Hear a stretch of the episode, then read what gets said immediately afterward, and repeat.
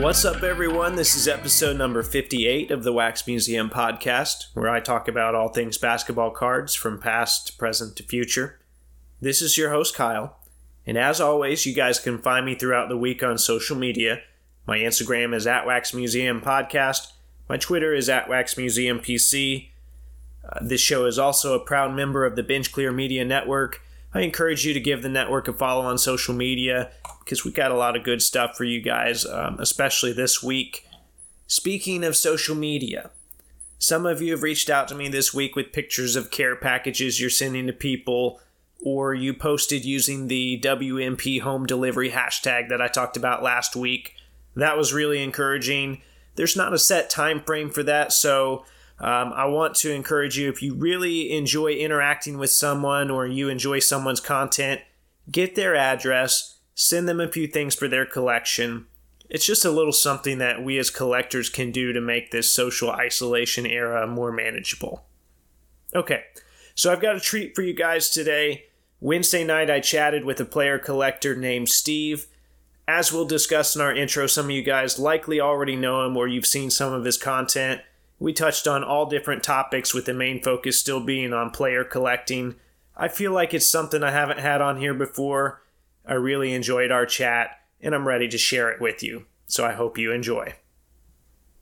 All right, Steve, uh, how are you doing? How are you adjusting to this, um, let's call it the social distancing era? I mean, Kyle, I hope you're doing well. I'm, I'm relatively speaking, I'm, I'm doing well. Both my wife and I are very fortunate to work in um, industries that our paychecks are still coming through. Um, our quality of life is obviously different. Um, I was talking with a colleague recently about what it's like being on high alert in um, in the grocery store. I'm doing like I'm doing evasive maneuvers to the grocery store, trying to avoid people at the apple cart. Um, so you know, obviously different stressors, but compared to what a lot of people are dealing with, we're very fortunate. We've got two young kids; they're out of daycare, um, so we're we're busy with them. But um, all in all, we're, we're relatively speaking doing pretty well. Thank you for asking. I'm guessing uh, lots of creative entertainment for the kids. Lots of uh, dance parties, them. and my three-year-old has been running around the house with cards recently. She's watched me bust a few slabs and thinks it's hilarious. Um, I've made up for that with pushing her on the swing set and, and playing soccer with her. So we've we've entertained each other. Okay, starting the the no slab movement at a very young age. Um, so it's always good to hear from you, and um, there's a good chance that people here know some about you already, or they've interacted you, with you before, be it on Blowout. Um, or social media. I know you were on one of the early episodes of Cardboard Chronicles. So I really yep. enjoyed that one. Um, you were on the first listener forum for this show, and I, I'm very appreciative of that. Uh, it would be nice, though, to have a little bit of a refresher. Can you tell us a little about yourself and then also your collecting background? Right. So, uh, I guess I, I, hate to start off this way, but I'll start off like a lot of the guests on the podcast and say um, I'm like a lot of the people in the hobby. I'm in my mid to late 30s. I collected as a kid. Um, but um, so I'm Steve. I am in the greater Boston area. I am a diehard Celtics fan. Grew up with it, embedded in my family. Um, good guys versus the bad guys as a young kid. um, started collecting cards uh, around eight years old. Red Sox cards. I'd get them in my stocking. I still haven't not that you probably even know who this guy is, Kyle, but an Aaron Sele rookie card, which is a pitcher for the Red Sox. I my, do. I actually fam- do know who that is. Yeah, my family told me to save it for retirement. It was going to be the next big thing. So, um, and that was in the mid and late '80s. Um, just and just bought them at the corner store. Didn't really, you know, there wasn't any like. Just look for your favorite players, right? And you collected cards. I read the backs. I, I loved getting Topps All Star rookies because I thought it was a rookie, but it was just it wasn't. It was just a base card. And I just love that stuff.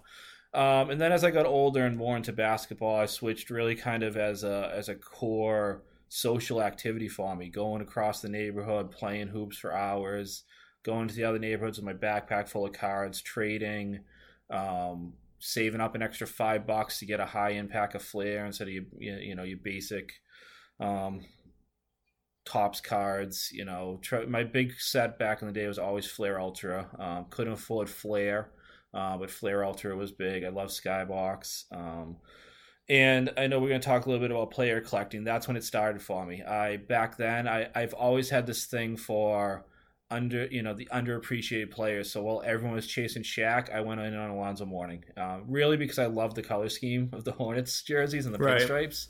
Um, but I did everything I could, and you know the thought of trading one Shaq for two you know two Mournings. and when I filled my binder with every rookie card and insert that he had, because that was doable back then, it was just like the greatest thing in the world. And the next season, I did it for the you know his second year playing cards.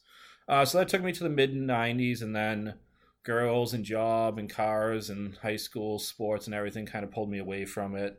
Always picked up packs along the way if I was at Walmart or whatever. Um, on I think I was probably in my mid twenties. I picked up a probably some sort of repack thing and pulled a Rashad McCants jersey card, and I was like, wow, you know, things are different you know, were these the uh, infamous Target and Kmart repack boxes? Yeah, it would have been Target because I, I, I, can picture where I was living at the time. I was with my now wife, then girlfriend, so we are living in a town. There was a Target right next to us. So I definitely would have been a Target. Okay. Repack. Yep, you nailed with it. the uh, the strongest glue ever. I yes. just had to cut the cards out of the packs. I love yep. those things. Yep. So I would pick those up, you know, once or twice a year. Um, I logged on to eBay once, probably around 2007 when the C's were going strong, and ordered up a Pierce, you know, autograph card for dirt cheap, not knowing what it was, but just it was an on card autograph, so it was like an in person auto in my mind. It wasn't a card that I, you know, I wasn't doing it for the card.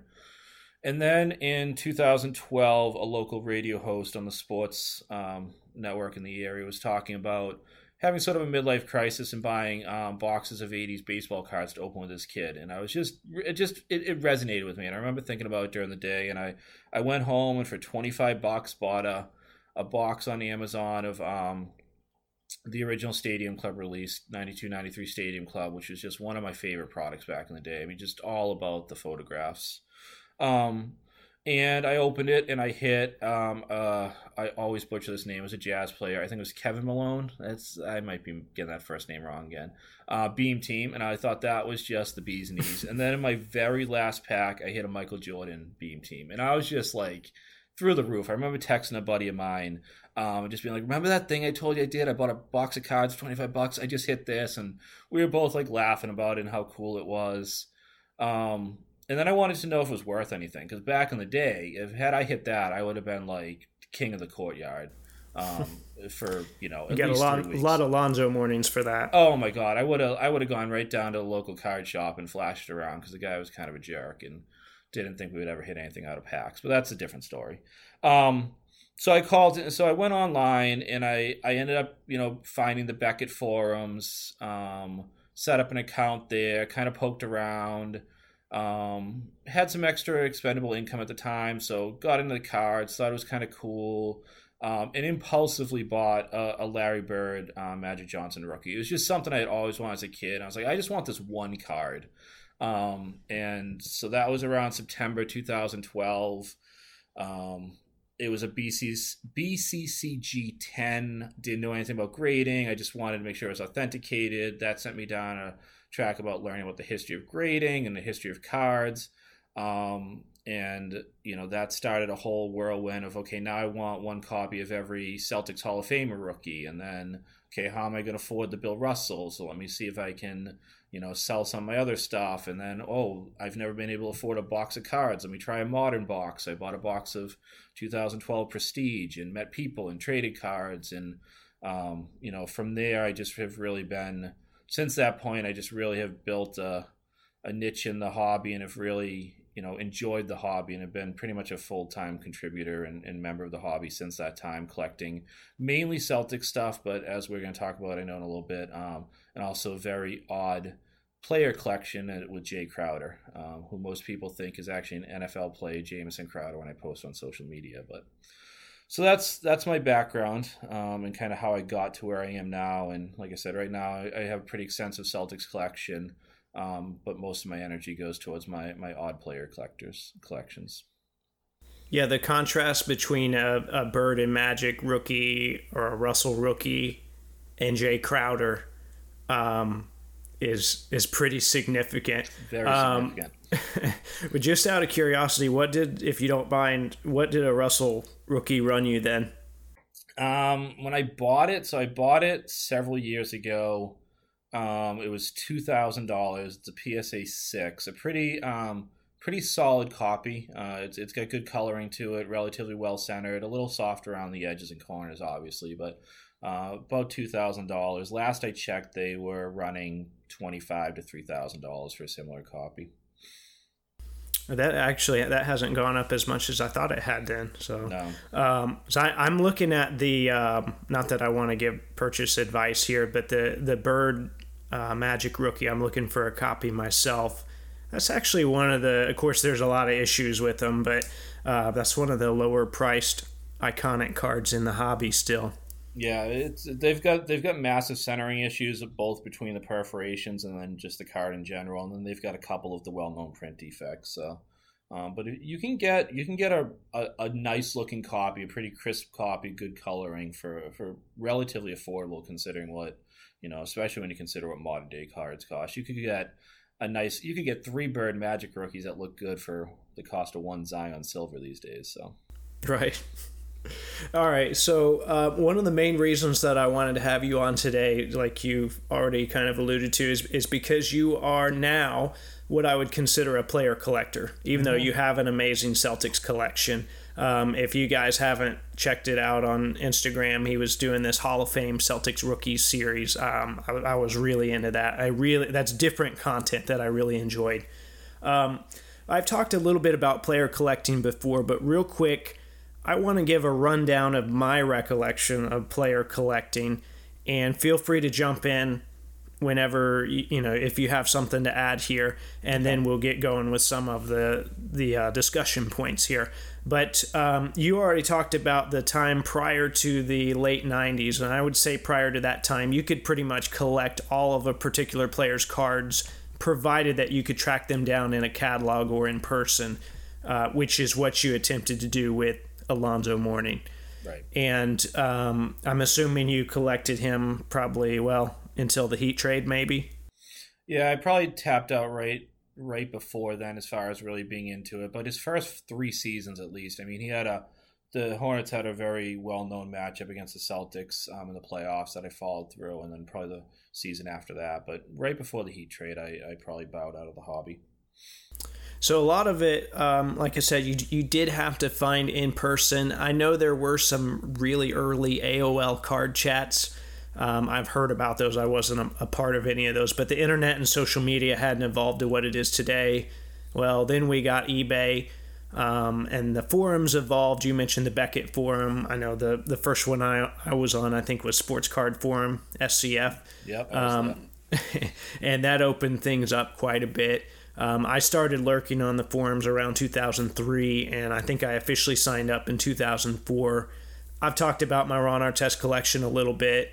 Um, I never had anything super rare, but I was um, very systematically collecting every card of his that I could. He also didn't have a lot of super rare stuff, so it it worked out for me.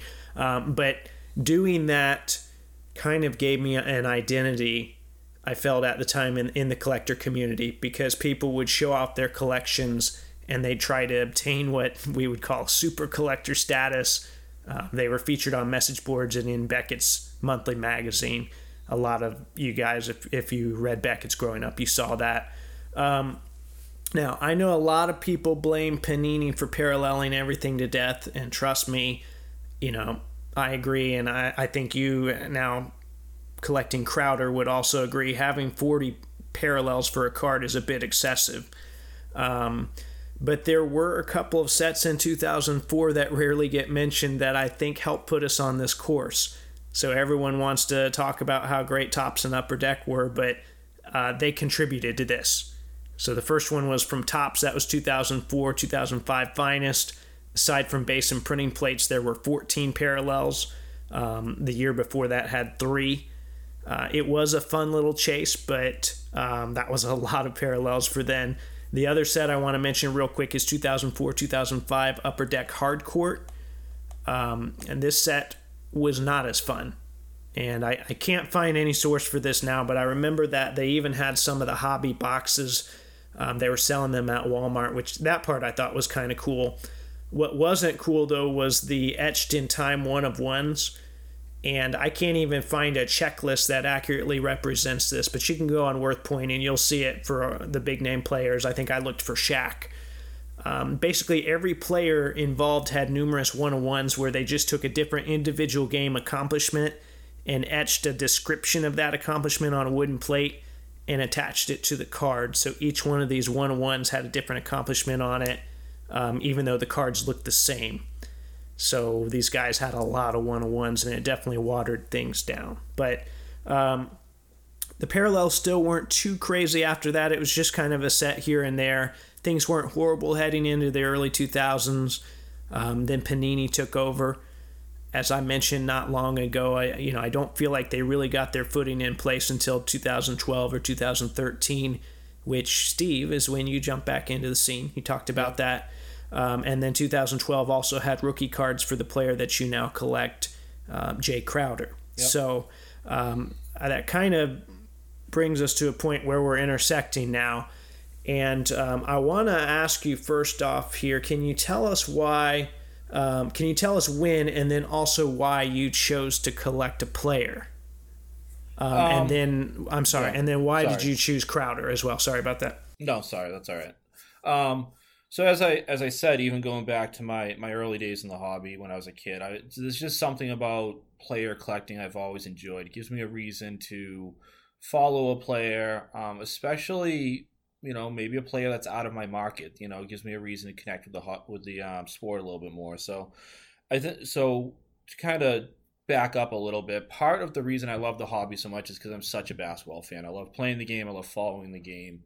Um, and for me, the hobby connects me to the sport more, right? So um, when I first got back in the hobby, I was definitely, I mean, I was only in my early 30s, but I'll, I'll call it a midlife crisis already. Um, I was reliving my childhood, and Panini had some awesome, awesome, awesome um, Alonzo Mourning Hornet stuff, relic cards, um, amazing patches, autographs, shiny stuff. Uh, you know, Prism was just coming out that year. It was, they just had some great stuff.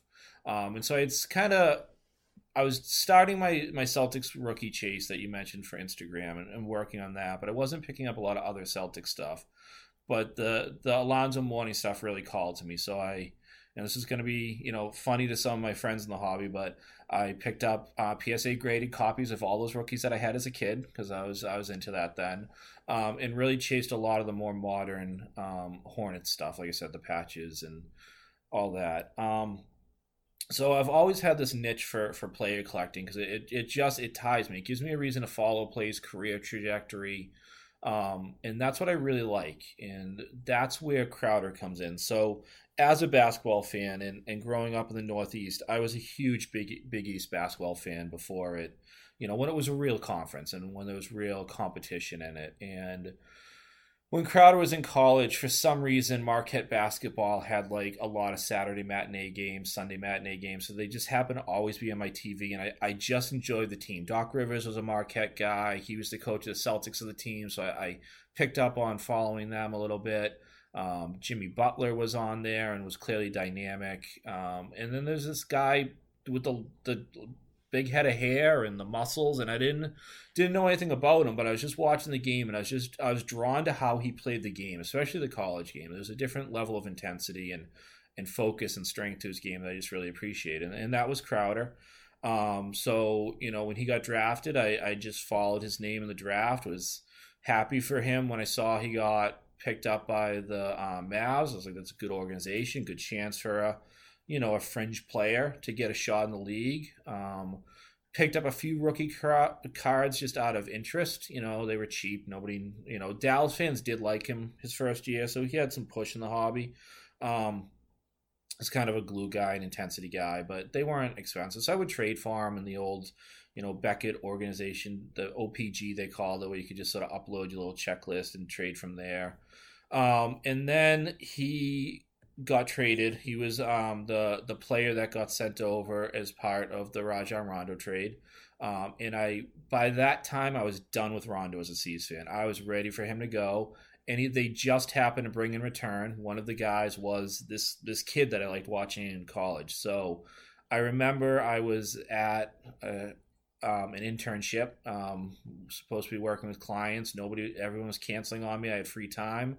Heard about the trade, and I I hopped on eBay instantly, and for like I don't know, I'll say twenty bucks, if even that, I bought um, his immaculate acetate numbers RPA out of nine, um, and just that year just sort of backtracked and bought a few of his rookies. Didn't like super focus on them, um, but over the years, his time in Boston, he he became a very popular player. Um, like a lot of Boston players, an overhyped player by the local fans. I remember um, one of the media members in town predicting he was going to be an all star, which I, I, laughed at because he doesn't have the athleticism to ever be an all star. He's a maybe a starter on a lottery team, but um, so there was a point where I actually kind of backed away from his cards a little bit because they just they got they got kind of expensive actually.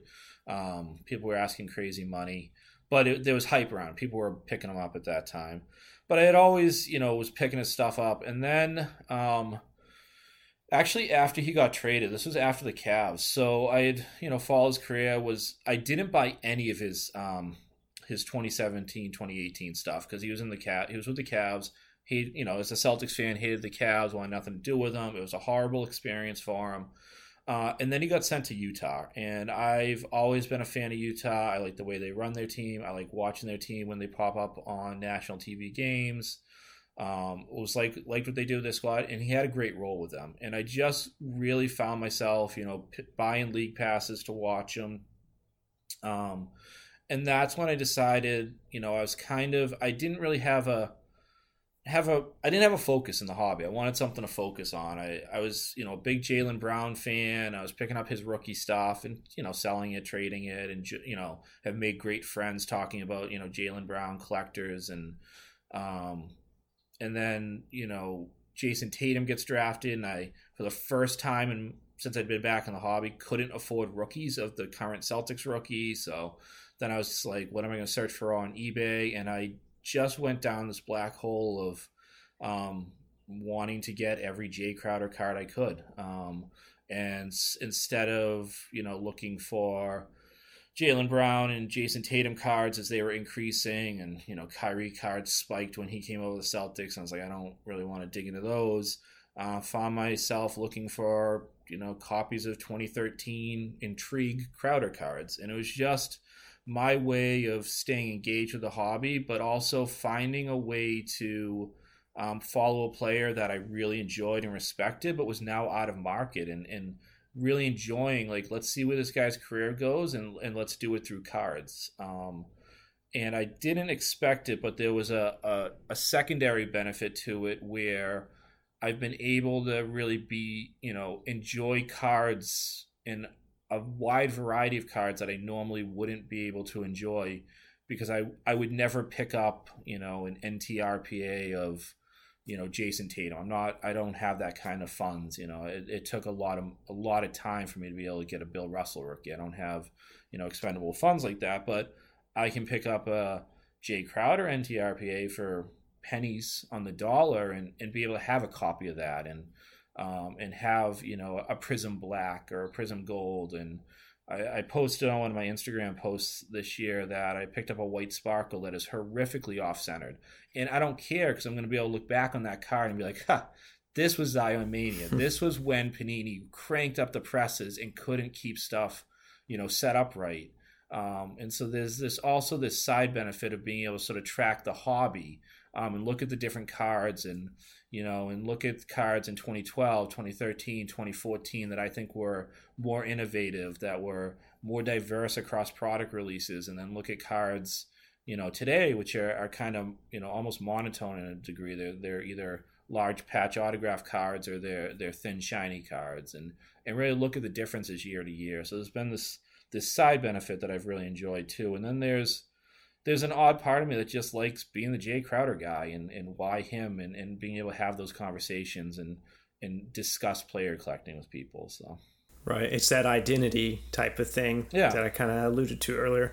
Um, so I, and I like the white sparkle part that you just talked about because um, it's it's your way of chronicling uh, the hobby, um, but tailored to you Right. So it, it it's definitely one that only you would appreciate. That's like um, I picked up after I was doing all this RPA patch research. Um, people are saying, you know, are you looking to purchase one? Is that why you're doing all this research? Now I bought a ten dollar Tyler Hansbrough.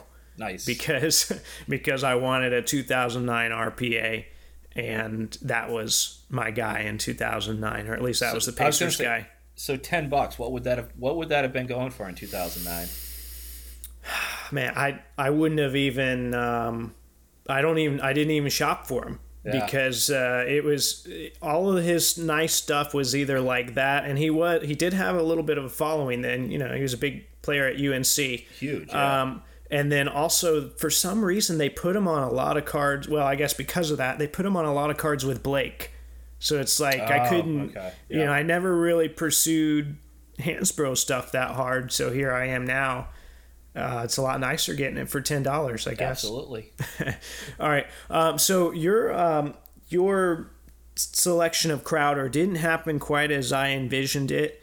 Um, I it, I was also surprised that you were kind of keeping an eye on him before he was drafted. I didn't know about that. I just assumed you chose him when he went to the Celtics. Um, so it also surprised me that you chose a player after he left, um, because typically um, you know, let's say uh, Bojan Bogdanovic, right? Yep. So he um, loved him in Indiana, and he went to then went to the Jazz. I have no, you know, no ill feelings towards that. I understand it was a business move, and you know, we signed, we got T.J. Warren, and so on and so on. Um, but I don't want any of his new stuff. I don't want any of his jazz stuff. He's I'm done with him now. Yep. At that point, so it kind of surprises me that that's when you latched on to Crowder was after he left. Well, so um, I don't, yeah. So, but there's so a. I mean, I was definitely picking up Crowder stuff, and some of my nicer pieces came when he was in town. Like I, I've got some autographed jerseys and stuff that I grabbed. I've actually got a game used that I grabbed when he was in town. Uh, so, but I, I wasn't focused solely on him. But you also have to remember that as as much as I'm a diehard Celtics fan, my t- my peak of my childhood collecting was when the Celtics were turning into hot garbage, right? And there wasn't right. there was Reggie Lewis for a little bit that as a kid was my first superstar, but then he tragically passed away. So as I'm getting into these cards are becoming you know fun to collect and there's they're dynamic and there's Fleer Ultra and there's a you know skybox emotion. There's no like Dana Barros. You know, like there's no sell. So yeah. I, I Dino Radja up, didn't do it yeah, for you. Dino, even though he's now a Hall of Famer, so I do now have his rookie card. But yeah, um, explain that like, one to me. That um, that does you know I grew up in that, and I think a lot of us go back to what we had when we were kids, whether it be chasing the parallels or whatever. Um, and so I grew up not focused just on Celtics cards. So there's like a natural transition. I feel like for me, I, like, um, and then there is also there's also a cost factor. Like again, what do I want to do in the hobby, and, and how am I going to get enjoyment out of it? And I, I get a lot of enjoyment chasing this. You know, I don't want to call him a scrub because I respect his game, but uh, you know, someone that's probably got one more contract in him before he's you know waived and sent off to China type of player. Um, so maybe a scrub, I guess. what veteran role player? Yeah, there you right? go. That's veteran journeyman. Yeah. We can say scrub. That's fine. Um, all right, so um, you know we all have our kind of collecting routines and our hobby routines. Um, I haven't, like I said, I haven't. I'm a team collector now. I haven't really, even though I do try and pick up certain players more than others. Um, I haven't passionately pursued a player collection since the mid 2000s. Um, that was when I was in high school. I'd, I'd come home, I'd jump on the computer, I'd grab my Pepsi, right? And I'd search Artest and look through the last day's worth of listings because we didn't have uh, smartphones then. You know, we didn't have social media. We didn't have group breakers to follow. Um, so that was that was the big thing. I'd check the forums for all the new posts. I'd check eBay. Um, I thought I was pretty slick, right? Because I had type in Ron Artist just yeah. in case anyone misspelled his name. Um, but things have changed. So now in, in 2020, what does a typical day um, I mean, you don't have to restrict it to a day, but what does what does the routine of a player collector look like? I mean, so you you, you kind of did a little foreshadowing there when you talk about smartphones. So I mean, obviously I've got the eBay app on my phone, so there's in Jae Crowder is the top thing on my search. There's a lot of time that I, I almost feel like subconsciously I'm just clicking on that app and just hit it, scrolling, you know, pulling down to refresh it just to see if there's anything that pops up. And you know, I'm a, so I, I I've got some friends in the hobby. You know, a John Wall collector, and and I think we all know the Toni Kukoc collector, and a, few others that I think. Shout out to, to, Jeff. Yeah, Jeff's great. Peter Freeman is my buddy who does John Wall. I mean, they they have a few more battles. I think I'm the only one that's regularly looking for Jae Crowder. So it's all it's there's not as many cards that pop up, so it's a little bit easier for me to like there can be a whole day. I can check it before I go to work and I can check when I get home and the only thing that might be new is like a base prism rookie. You know, it's it's pretty right. easy for me to tell if there's new stuff. Um, but I am I'm flipping through eBay way too much um, in my downtime. On top of that, I do you know I, I, have a spreadsheet that I manage that is I really enjoy. It's it's part of why I enjoy player collecting, where I have it have different tabs for every year. I have the entire player checklist of everything but leaf cards in there. Um, so I'm I'm going through. I'm managing that. I'm you know double checking that orders came in. Um, I'm checking um, COMC in the morning because generally um, stuff gets priced overnight. They they tend to upload their orders and post them to your portal late in the day or early evening. So I'm usually checking that first thing in the morning. Um, you know while I'm having coffee and um checking orders. I, I usually have a Crowder card come in every other day or so, whether it be a cheap one from eBay or someone someone sent me as a gift. And then on social media, I'm posting, you know, maybe once a month, once every two weeks at the most, to the the various different groups, just saying looking for Jae Crowder cards. As I kind of hinted at in the beginning, if I post to a multi-sport group, ninety percent of the time they think I'm looking for Jamison Crowder, the football player. Um, so I don't usually get hits there. Most of my most of my hits come from either eBay or, or COMC. So it's checking those. Um, and then I'm pretty maniacal with my organization of my Crowder collection. Um, everything that's a 35 point to 100 point um, stock is in top loader binders. Everything that's 130 or above is in mags, and then a, a custom box that um, Casper, I don't know if people out there know him, but he does these amazing etched boxes, the customized. Um, so I have them in those. So a lot of it's just going through and you know I'll spend a, a day or two just sort of flipping through the cards and, and organizing a little bit and and you know like I said check my checklist. But it's not it's not as intense as like a John Wall collection. Like when I talk with Peter, that he he knows three or four pretty intense John Wall collectors. So he spends a lot of time just socializing with them, comparing, you know, uh, checklists with each other, fighting for 101s in a in a nice way, but also you know being upset when they miss out on stuff. Um, when I was collecting Jaylen Brown a lot, it was you know checking Instagram to just wonder where all the nice cards went that I'll never be able to afford. And um, but but with Crowder, it's it's definitely a more laid back player collector. It's like I said, it's just checking eBay and and putting failures out there on Blowout and Instagram and Facebook and a lot of times that ends up being more just conversation, which is is why I like the hobby, anyways. I, I like conversing with people and um, having those back and forth. So a lot of it becomes more conversational, not not a lot of transactions through social media. Yeah, I, I would say in in retrospect, the Crowder choice um, ended up working really well because the the rookie stuff there was a lot of it, but it wasn't crazy. Um, you know you got in on it early enough like the prism gold rookie i'm sure you got that before it blew up uh, before yes, the whole yeah, set yeah. blew up so yeah. um, you, you, probably didn't spend much on that at all no um, and i think i had three um, copies of that at one point. and uh, which now i think you know i've seen commons are like over a hundred bucks at least um, and then even now he's in sets but he's not in every set and it's not crazy. So you still have something to chase, but it's not as out of hand. Um, uh, you know, I, yeah, but you want you want a little data though. I do, yes. And so in, with it. in 2012, so this is my spreadsheet I'm staring at right now because of course I have it on my phone too, so I can always check my needs at any point. Um, so in 2012, 2013, when they had you know releases that people don't even remember, well, Momentum, Brilliance, you know, Crusade, whatever, they just had so many releases.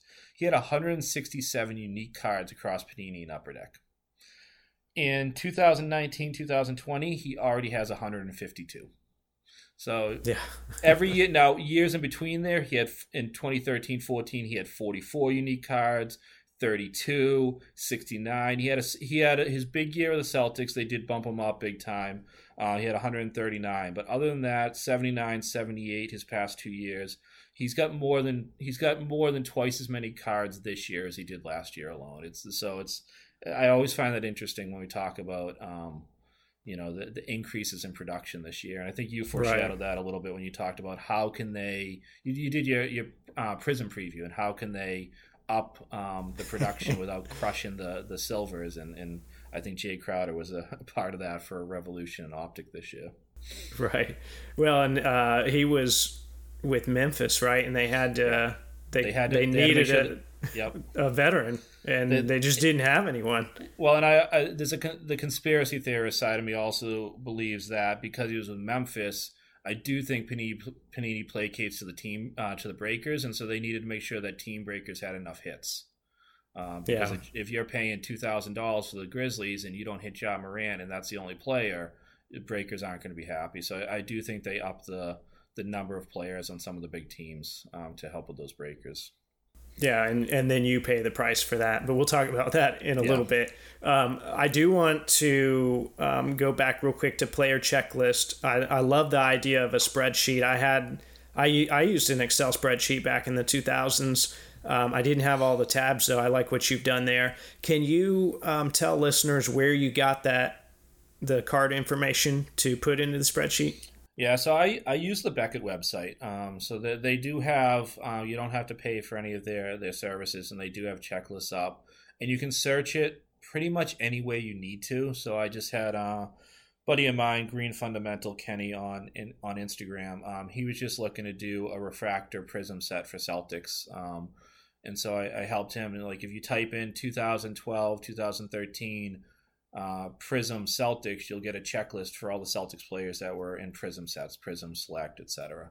So you can you can filter that pretty well. There, it's not hundred percent accurate. Uh, for instance, I just happen to have known from recollection that what Beckett had inputted for Crowder for 2012-13 signatures was not correct. So then I was I had to go back to Cardboard Connection and kind of double down check um, but I always start with Beckett's website as my, my go to because, it, like I said, you can filter it so you can I, you can literally type in 2012 13 Jae Crowder and get all the Crowder cards. And then I, um, what I would do is I would go through and I'd, I'd pull out all the releases. So 2012 13 was the worst. It, hoops, base panini, signatures, prism, etc. And then I would go type in 2012 13 Jae Crowder Prism and get just the Prism checklist. But I would go through the whole checklist first to make sure I had all the releases, um, and then refilter it. And then I would just I just spent a couple hours one day with a a cold beer and a Celtics game on, and, and just typed it all into a, a Google Drive spreadsheet, um, and then started organizing and cataloging my collection from there. And that way you have it on your phone. It updates yep. live, so yep. it's always handy at a card yep. show. Um, that might be something that um, we want to try and get on video at some point to help people out because I think that's a really good tool. But that's something yeah. we can work on later. Happy um, to do that. All right, so we we've we've already talked some about the differences between even 2012 when you started and today. I want to hone in on that a little bit more. Um, I talked earlier about my memories of the history of player collecting, and when I first started, um, I know people really admired collectors who chased after one particular player. It was like a badge of honor. Um, I want to know things because that was in the mid, early to mid 2000s. Um, when you started collecting in 2012, how do you think people perceived player collectors?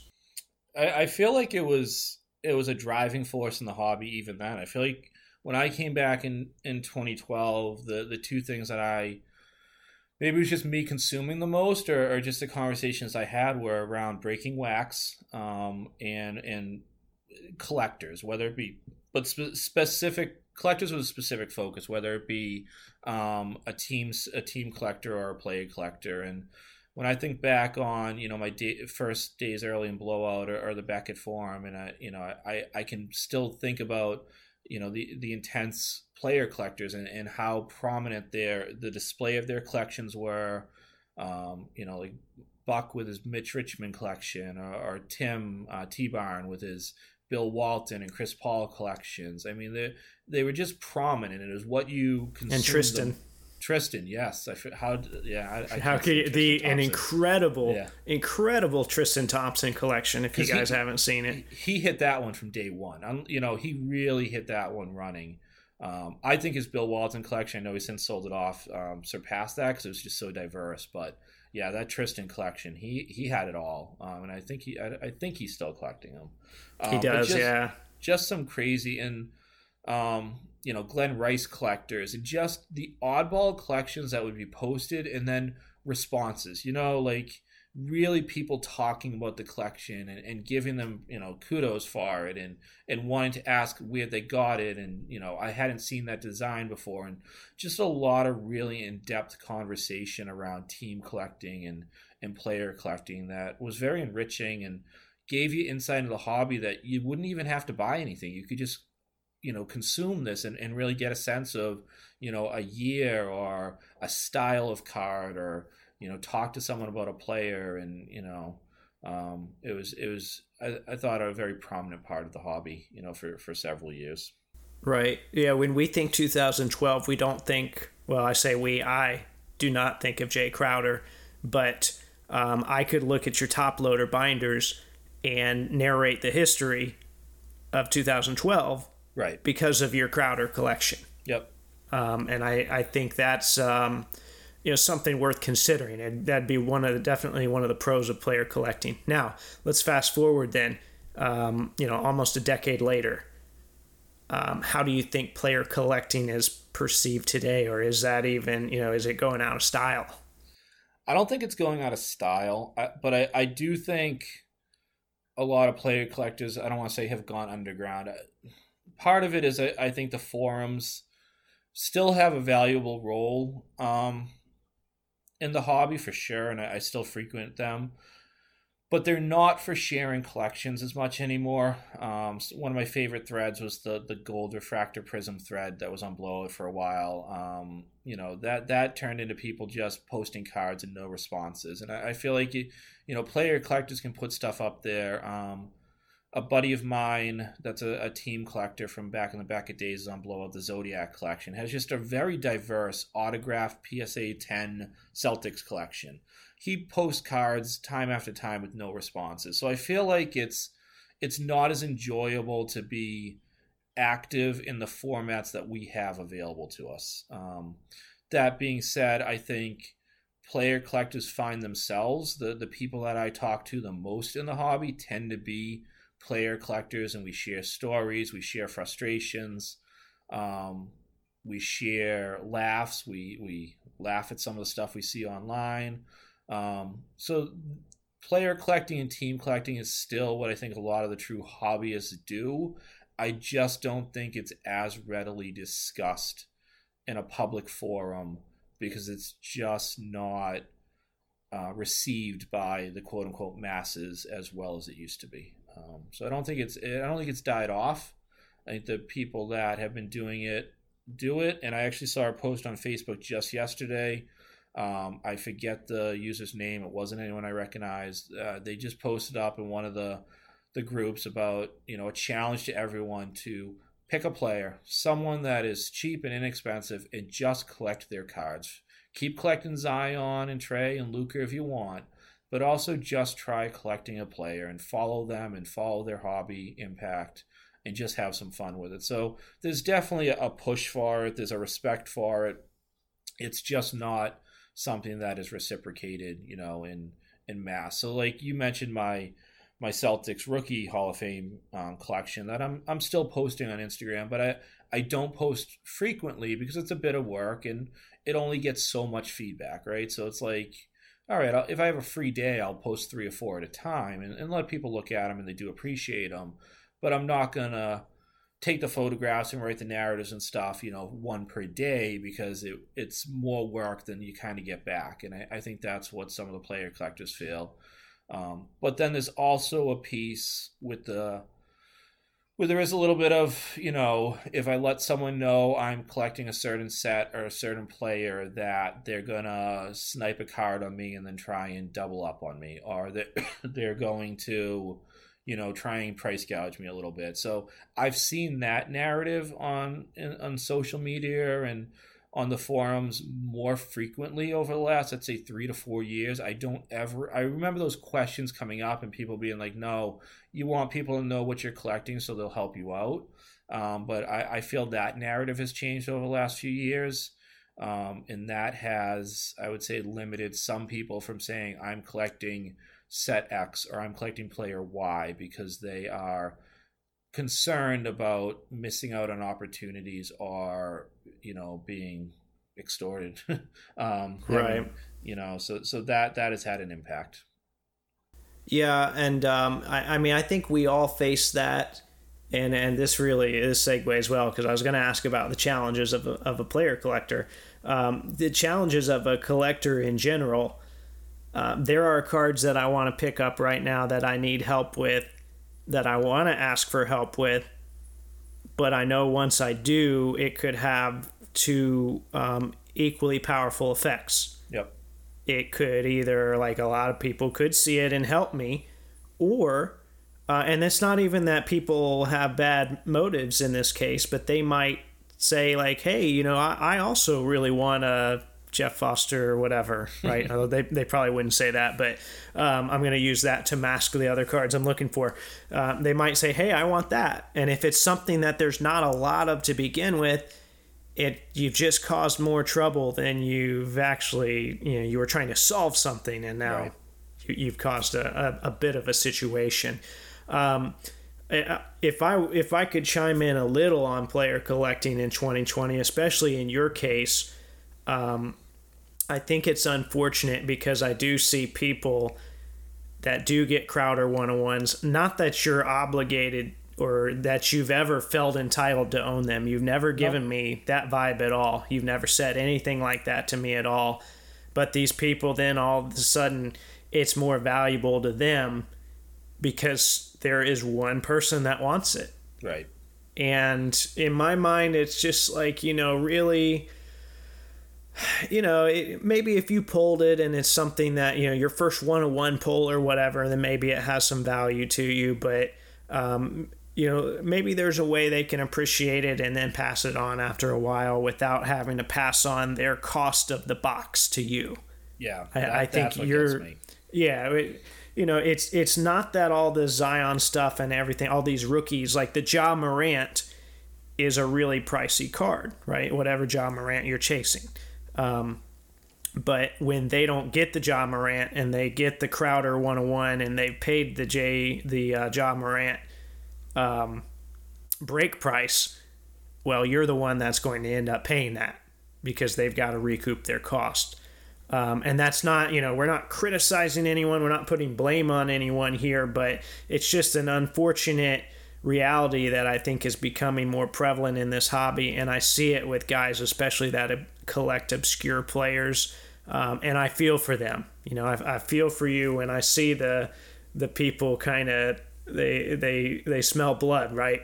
Yep. When they, they get a Crowder card now, and and you know, and, and but I know who you are, and I know your motives, so I guess that's part of why I feel for you. So if I could communicate something today, or or try and get people to um, feel sympathy for you. Not that you're asking for it, um, but you know that, that's something that I would like to express. It's just hey, let's think about you know rerouting these cards where they would best fit, and that doesn't mean you have to take every card in your collection and do that. But um, you know, I've had a lot of people. I actually had someone today. I asked him. Uh, it was a Jeff Foster patch, which those don't come up wow. up often. yeah, and um, it was a post I missed from July. He replied to me in July, and I just happened to see it now that I'm on uh, quarantine browsing. And uh, I said, Hey, what do you want for this? And he said, uh, Well, you know, it belongs with you. Uh, let me just send it to you. And I, I, was floored by that, and I didn't ask him to do that. Um, and I'm not saying we should just give everything away, but um, that was that that was um, kind of made my day. You know, that was something that definitely helped me out, and I know that would help you out as well. Um, can you tell me a crazy uh, a story that you might have or a creative method that you've used to track down rare Crowder cards? Is there anyone that has maybe a, a unique story that goes along with it? Yeah, I can do that. But uh, first, I want to sort of double back on what you were just saying and say that I have had many more positive interactions by like putting myself out there. So, like to your point, you know, like I, I've gotten cards, you know, gifted to me, or I've had people reach out and say, "Hey, I saw this." Um, the the one that does get me is when someone will say, and and I I often feel like it's it's ignorance, not vindictive, but the person will say, "Well, I paid X, Y, or Z for a box, and this was my best hit, so I need to recoup." And I'm sorry, sir, you're not getting fifty dollars for your Jae Crowder checkerboard. I'll wait till it's one for ninety nine cents, right? and I'm I'm willing to pay a premium if it's a one dollar card. I'll pay you five bucks because I appreciate you. I I will I appreciate people that respond to my posts on Facebook, and sometimes I will I'll pick up a couple cards that I maybe don't need because I really just appreciate them taking the time to dig out a Jae Crowder card and say this is what I got. And if I even if I already have one, but it's a cool card, I, I might pick it up. Um, I never, never, never worry about people. Like if I hit, if I hit a card, it has more value to me, and so I'm going to be hesitant to to get rid of it. And I'll probably only get rid of it if it's in trade. Um, I, I do laugh if I ask if somebody says, "Hey, I have this Jae Crowder card," and they respond saying, "I'm looking for." You know, a Kevin Durant rookie refractor, guess, yeah. which I did get recently, and I I laughed and I offered them a Ja Morant base prism, which was more valuable, and I offered them a Tatum rookie. And you know, if somebody offers you a, a, a, short print Jayson Tatum rookie for a Jae Crowder card, I would probably recommend you take it. Um, same thing if you know if there's a Rick Smits card out there and someone says here's a you know a, a nice Ja Morant, I'd probably recommend you take that. But uh, I right, find a lot yeah, of I get more... uh, a lot of uh, hey, do you want this Rick Smits? Yeah, who do you collect? Uh, LeBron, yeah. Luka, and Zion. Yeah. Oh, okay. All the cards that I can move immediately at any time. right. The ones that are liquid, yeah, I'd have have value right now. Um, but I'm also not one that needs to get every Crowder card. So if it's not priced appropriately, or if I'm not enjoying the interaction, then eh, keep your card. It's your card, especially if it's a 101 or an out of 10. You have the right to put the value you want on it. Um, I'm just only going to pick it up if the value is right for me, you know, and um, like I, I, think I said to you in a private message recently, Kyle, an immaculate RPA out of 75 for Crowder just went at open auction for $7.50. Like that's the market for a guy like him. Um, and I think we do have a new influx of collectors that may, some will stick around, some won't. And it, it, it's a learning curve for them. So um, I understand a lot of that. There's only been right. a few that I've, I've found that people are trying to like be, you know, put a target on my back. And I just, happily walk away because I don't I don't need I'm never going to get them all. I don't need them all. So Right. Stand um, your ground, right? That's the that's the lesson there. You can't you can't let people exploit you just no. because you have become the collector of that guy. And in reality, it's this stuff has zero value, right? Like a Jake like if I I don't know what I'll do with it, like when it's time for me to be done collecting, like as far as a, a hobbyist, and wh- whether that's you know ten years or thirty years from now. But it ain't going to have any value, so I'm not going to extend myself now. Now, uh, you know, a Bill Russell, a Bob Cousy, that stuff that my kids, if needed be, could sell probably at any point in history, right? Um, mm-hmm. But a Jae Crowder card is probably I who knows? Maybe one day I, I find out where he retired to and I mail them all to him. I don't know, but they're not going to have any value, so I'm not going to extend myself. And I'm, but I'm also not going to fight with people. And I'm not I'm not here to be adversarial. I just you know like the conversations, and if you have something that I could use, I'm, I'm willing to talk to you about it. So I think right. I think a lot of it goes to the educational piece of it. I really do. But they're they're when when this whole thing becomes stressful, you're probably doing it wrong, even yeah. though there's not a right way to do it um, you're probably doing it in a wrong way for you. Hmm. That's a good way to All put it. Give me a crazy story. If you so got cr- one. Crowder ones, I don't have too many. Um, there, so I, have mentioned um, Kenny, the Green Fundamental. He he's in New Zealand. He he keeps an eye out for me on some of the Asian um, markets, places that I might not be able to access or might not be able to place, you know, bids. Um, so that that's like the craziest I've gone. I, maybe uh, when the so I, I as you know I completed the entire rainbow for 2018 2019 Prism. I, I how, many, how many is that? 40? Uh, 38, 40, I think. This year's 38? Okay. This year's 42, if you count the autograph card. Last year was 38. The All very, the swirly stuff. Yep, the, the swirly stuff. The very last one I needed um, was the Black Prism. So to have like a 101 be the final one is kind of a kick in the gut if you're chasing a rainbow because there's a slim chance you won't get it. It didn't pop up for months and months and months. Finally popped up in Asia from a well known card shop that I might have messaged them both personally and publicly years ago, um, wondering if they were allowing bill bidding to happen because I was chasing a set and there was a card that every time I placed I placed a bid and it would get bid up by one dollar by zero feedback, and so I would you know wait a few days and top it and the exact same thing would happen the minute. So i, I asked a question probably not so professionally or politely um, and they, they blocked me. So I went to bid on the Crowder Black and I was blocked. So I had to message them and, and, you know, go back in history with them. And they didn't know why they blocked me. They're a very large shop, very well respected. They do a lot of consignment. Um, and so I had to have a, a, lot of conversations with them and then ended up making a, an offer from them that they went back to the, you know, the owner with and they sort of brokered a deal. So that might be the craziest Crowder. Um, but I mentioned Alonzo Mourning when I first got back in the hobby. Um, I was a huge fan of 2012 2013 Crusade. I have the whole autograph set. I have the whole Pat um, relic set. I have the whole Blue Crusade insert set. I just I loved it. I broke a ton of the stuff, and I I had a chance to buy uh, the Black 101 Zoe Crusade inserts. I put together that rainbow. Then there was um, he's got there's three autograph cards, a base, a gold, and a black, and then a relic and a patch out of 25. I had everything but the black autograph, and I was like, I want to put together this full player set. Like I had I had every other card that was made for Zoe in that set. I wanted this one. I watched. I would just go on. I'd watch random breaks of Crusade boxes just because I liked the product. I just enjoyed seeing it. I really liked the design, the layout of it. Um, there were six packs per box. It was a quick break to watch when you were bored. And I saw a break over in Asia um, at a card shop that I couldn't even, I don't even know if I, I think the name might have been in like Mandarin or something. And I saw the Zoe 101 auto pop up. And I spent like three months trying to figure out there was this really, really weird Asian market website. It was like, uh, catch all Asian website. I found it was posted on there. I couldn't interpret it. I didn't know how to get to it. Somehow got the email address for someone associated with the shop. I emailed them. They contacted the owner. I blindly, very stupidly, by the way, blindly sent them PayPal money to buy it.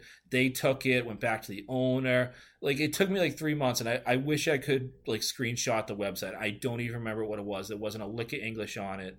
Um, and then like a month of waiting and being like, am I going to have to file a payback charge? Um, the Zoe showed up. So that was like the craziest, just manhunt taken steps I shouldn't have, novice to the industry um, story that I've had as far as a player collector. But for all the Crowder stuff, um, has been more like people reaching out to me. Like I said, the, the biggest stretch is is having Kenny over in New Zealand keep an eye out on stuff and make some bids for me. But nothing, haven't chased anything to the moon or back for Crowder. All right, so you you talked about it not too long ago uh, about you know, you don't know when you're going to stop. But that's kind of a question that um, I, I put out some feelers today. You know, what would you want to ask a player collector if you were to hear from one? And that's a, a question that they several people brought up. At one, at what point do you think you stop collecting your player? And um, I know for me, in the 2000s, it it took quite a bit to stop. Ron Artest punched fans um, and I kept collecting. and uh, Ron Artest asked to take time off to promote a rap album the next season. Oh, God, I and I kept collecting. And then finally, Ron, Ron Artest asked to be traded. I said, I can't do, I can't do this anymore. Um, and then a month ago, I, I, spent a substantial amount of money on our on Artest card. Uh, Fifteen years later, so I what is I can't quit you, right? Is that what it was? Yeah. Um, so it kind of goes on those lines. Although I, I did stop for the longest time. Um, so what do you envision? You know, you, you said you don't know. Of course, we don't know exactly what it would be like. What do you think the the end of Crowder collecting might look like for you? All right, so I'll, I'll put the disclaimer out there that I'll avoid anything. You know, if he does anything heinous, if he goes Aaron Hernandez, I'm out, right? And I'll probably burn the right. But aside from that, when he's done playing, I'll stop collecting any new releases. And I, so if I'm going to go a little Nostradamus, Crowd has probably got one more two or three year contract as a free agent this summer. Um, at the end of that, he'll probably get a, he'll probably be a throw in salary wise on some trade. They'll waive him midseason. He'll end up in China in two years, right? He's probably right. on that track. He probably won't have cards with a new team either if they have established players. Right. So, Maybe you can get him in the big three set from Parkside.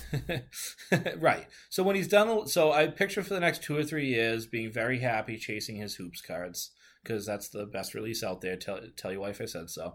Um, right. but once he's done in the league, you know, I'll chase some obscure. You know, if he's in the CBA, I'll chase some Chinese, you know, promo packs or something. But I'll, I'll be done chasing new product. Even if they did happen to have some stickers lying around, they threw them in something. Um, It'd be a national treasures to offset the cost. yeah.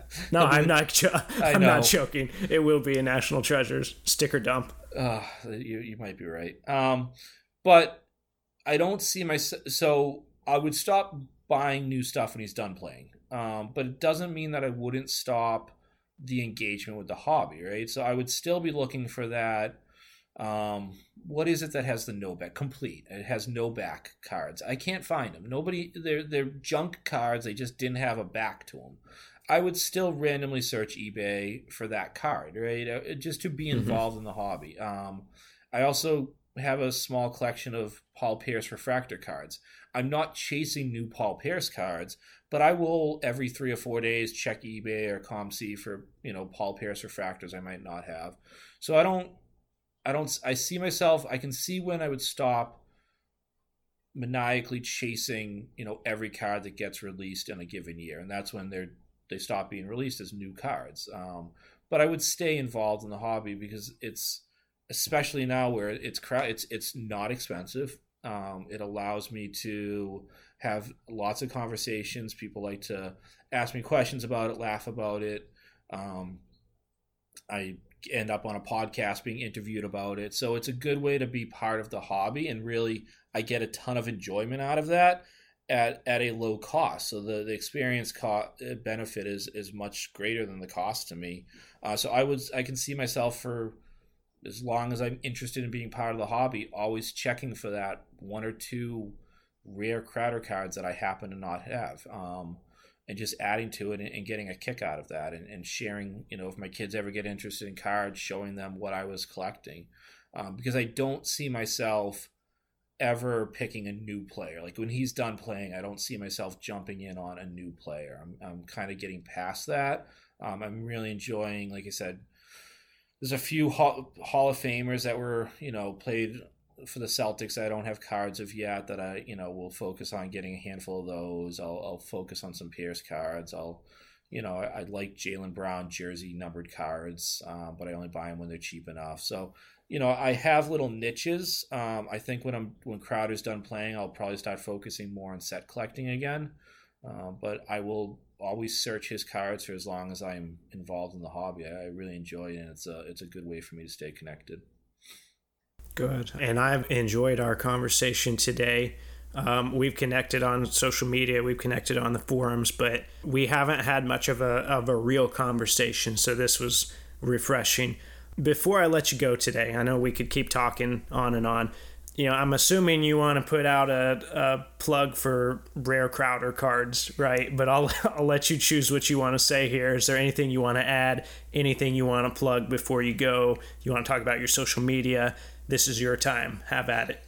So I, I, just want to stop by saying thank you, Kyle. As, as you know, I'm, I'm a huge fan of the podcast. Really enjoy the content and, and greatly respect that you put the time and effort into this. And I'm, I'm honored to have a have a little role to play in this and, and really appreciate that. So I, I thank you for that. Um, as far as plugs, I mean, we've just talked a bunch about Jae Crowder. If you are going through your stash and you happen to find something, let me know. Most of this I do have I don't have my spreadsheet up anymore, but I have over 77% of all Jae Crowder cards. There's not too much I need. Um, most of it is rare stuff, you know, out of 10 or less, but there's plenty of obscure base cards I need. Like I said, I didn't collect a lot of 2017 18 stuff, so a lot of even unnumbered hoop stuff. I need um, select stuff. So there is. Do you collect I, printing plates? I don't. I, will pick them up if they're dirt cheap. And in, in, I'm like I said, I'm very OCD. I'll I have a a page at the end of every year in my binders where I will put them. Um, but I do not collect them. Uh, I, the, you can't get a good checklist of what's put out there. Panini has if they were cataloged well by Panini and they were in certain releases and numbered appropriately, but they're so inconsistent and some of them aren't, you know, numbered or, or included in sets and checklists and some are that I do not. I'll pick up, like I said, if they're if I'm ordering stuff from COMC and there's a nice one on there for five dollars store credit, I might pick it up, but I don't include that as part of my collection though. Um, so Crowder stuff, definitely let me know. Um, I guess I'm everywhere on in the hobby is um S Howley, so S H O W L E Y. Most people call me Showley. Uh, 2003, so that's um, Beckett, uh, ComC, Blowout, Instagram, um, eBay. I, I, I, try to keep all my stuff um, consistent for transparency reasons. So definitely hit me up, send me a follow. Um, I I do enjoy my Celtics rookie PC, so if you want to follow a hashtag, it's hashtag Showley C's PC. So S H O W L E Y C S P C. Um, and I use that, and it, it chronicles all the Hall of Famers that have played for the Celtics that I have rookie cards of. Um, starting 48 Bowman, I have posted up through 70 Topps. I believe my last post was my uh, Pistol Pete rookie. Uh, so there's a lot of stuff, and I, I, try to put some thought into the narratives and stuff. So definitely check that out if you're interested. Um, but other than that, I, I, don't have much to plug. Uh, um, so just you know, like I said, reach out to me at any point. Always happy to talk about the hobby, share ideas. Um, let me know what you're collecting. I keep my eye out for people, um, and that's about it. Awesome. Well, I appreciate it, Steve, and I will be talking to you soon. Thank you. Sounds good. Thank you, Kyle. All right. So there you have it. I want to thank Steve for coming on the show once again. He helped me out with one of the listener forum episodes before, and it's always good to hear from him. I'll make sure to post his Instagram handle just in case you want to chat with him or share any rare Jae Crowder that you might come across. Uh, I'm also working with him so we can show you how to create a player checklist spreadsheet, so make sure that you are watching out for that. Uh, before I go, I want to take a moment to plug something that's happening this weekend. And I know there's not much time before then, just a couple of days, but my Podbean stats show that a lot of you actually listen to the episode the first two days that I release it anyway. So you guys might remember Justin, aka 610 Sports Cards on Instagram. He was on the show a couple of weeks ago and we reflected on the virtual sports card convention that he helped put together. Well, show number two is coming up this weekend and I want to share some of the details that I have so far. And maybe you've seen some posts about it already the original hashtag for the first show was VSCC 2020. Now it's been changed to VISCCE show with the idea that is pronounced vice. Everyone has their own vices. Ours just happen to be sports cards. Um, I've also seen it branded with the hashtag what's your vice. And once again, vice is V I S C C E. So um, this is Saturday, April 11th, and there are two main sessions. The first is from 9 to 11 a.m. Eastern Standard Time, and the second is from 1 to 5 p.m. Eastern Standard Time. That way, people in different time zones can participate this time. Um, some of the people that are involved are also looking to raise money to help fight the coronavirus or to contribute to people that are helping to fight that. So there's just a lot of good stuff going on overall. If you want more details, head over to Justin's Instagram, which once again is 610 Sports Cards. Um, I'll try and post some on my social media as well. As always, you guys can find me on Instagram at Wax Museum Podcast and Twitter at Wax Museum PC. In the meantime, if you like the content I'm providing, please subscribe, rate, and review on iTunes, Spotify, or Google Play. Hit up the Podbean site for a link to the merch store. Tag Taco Bell and let them know they can pay me in burritos. And until next time, this is the Wax Museum Podcast.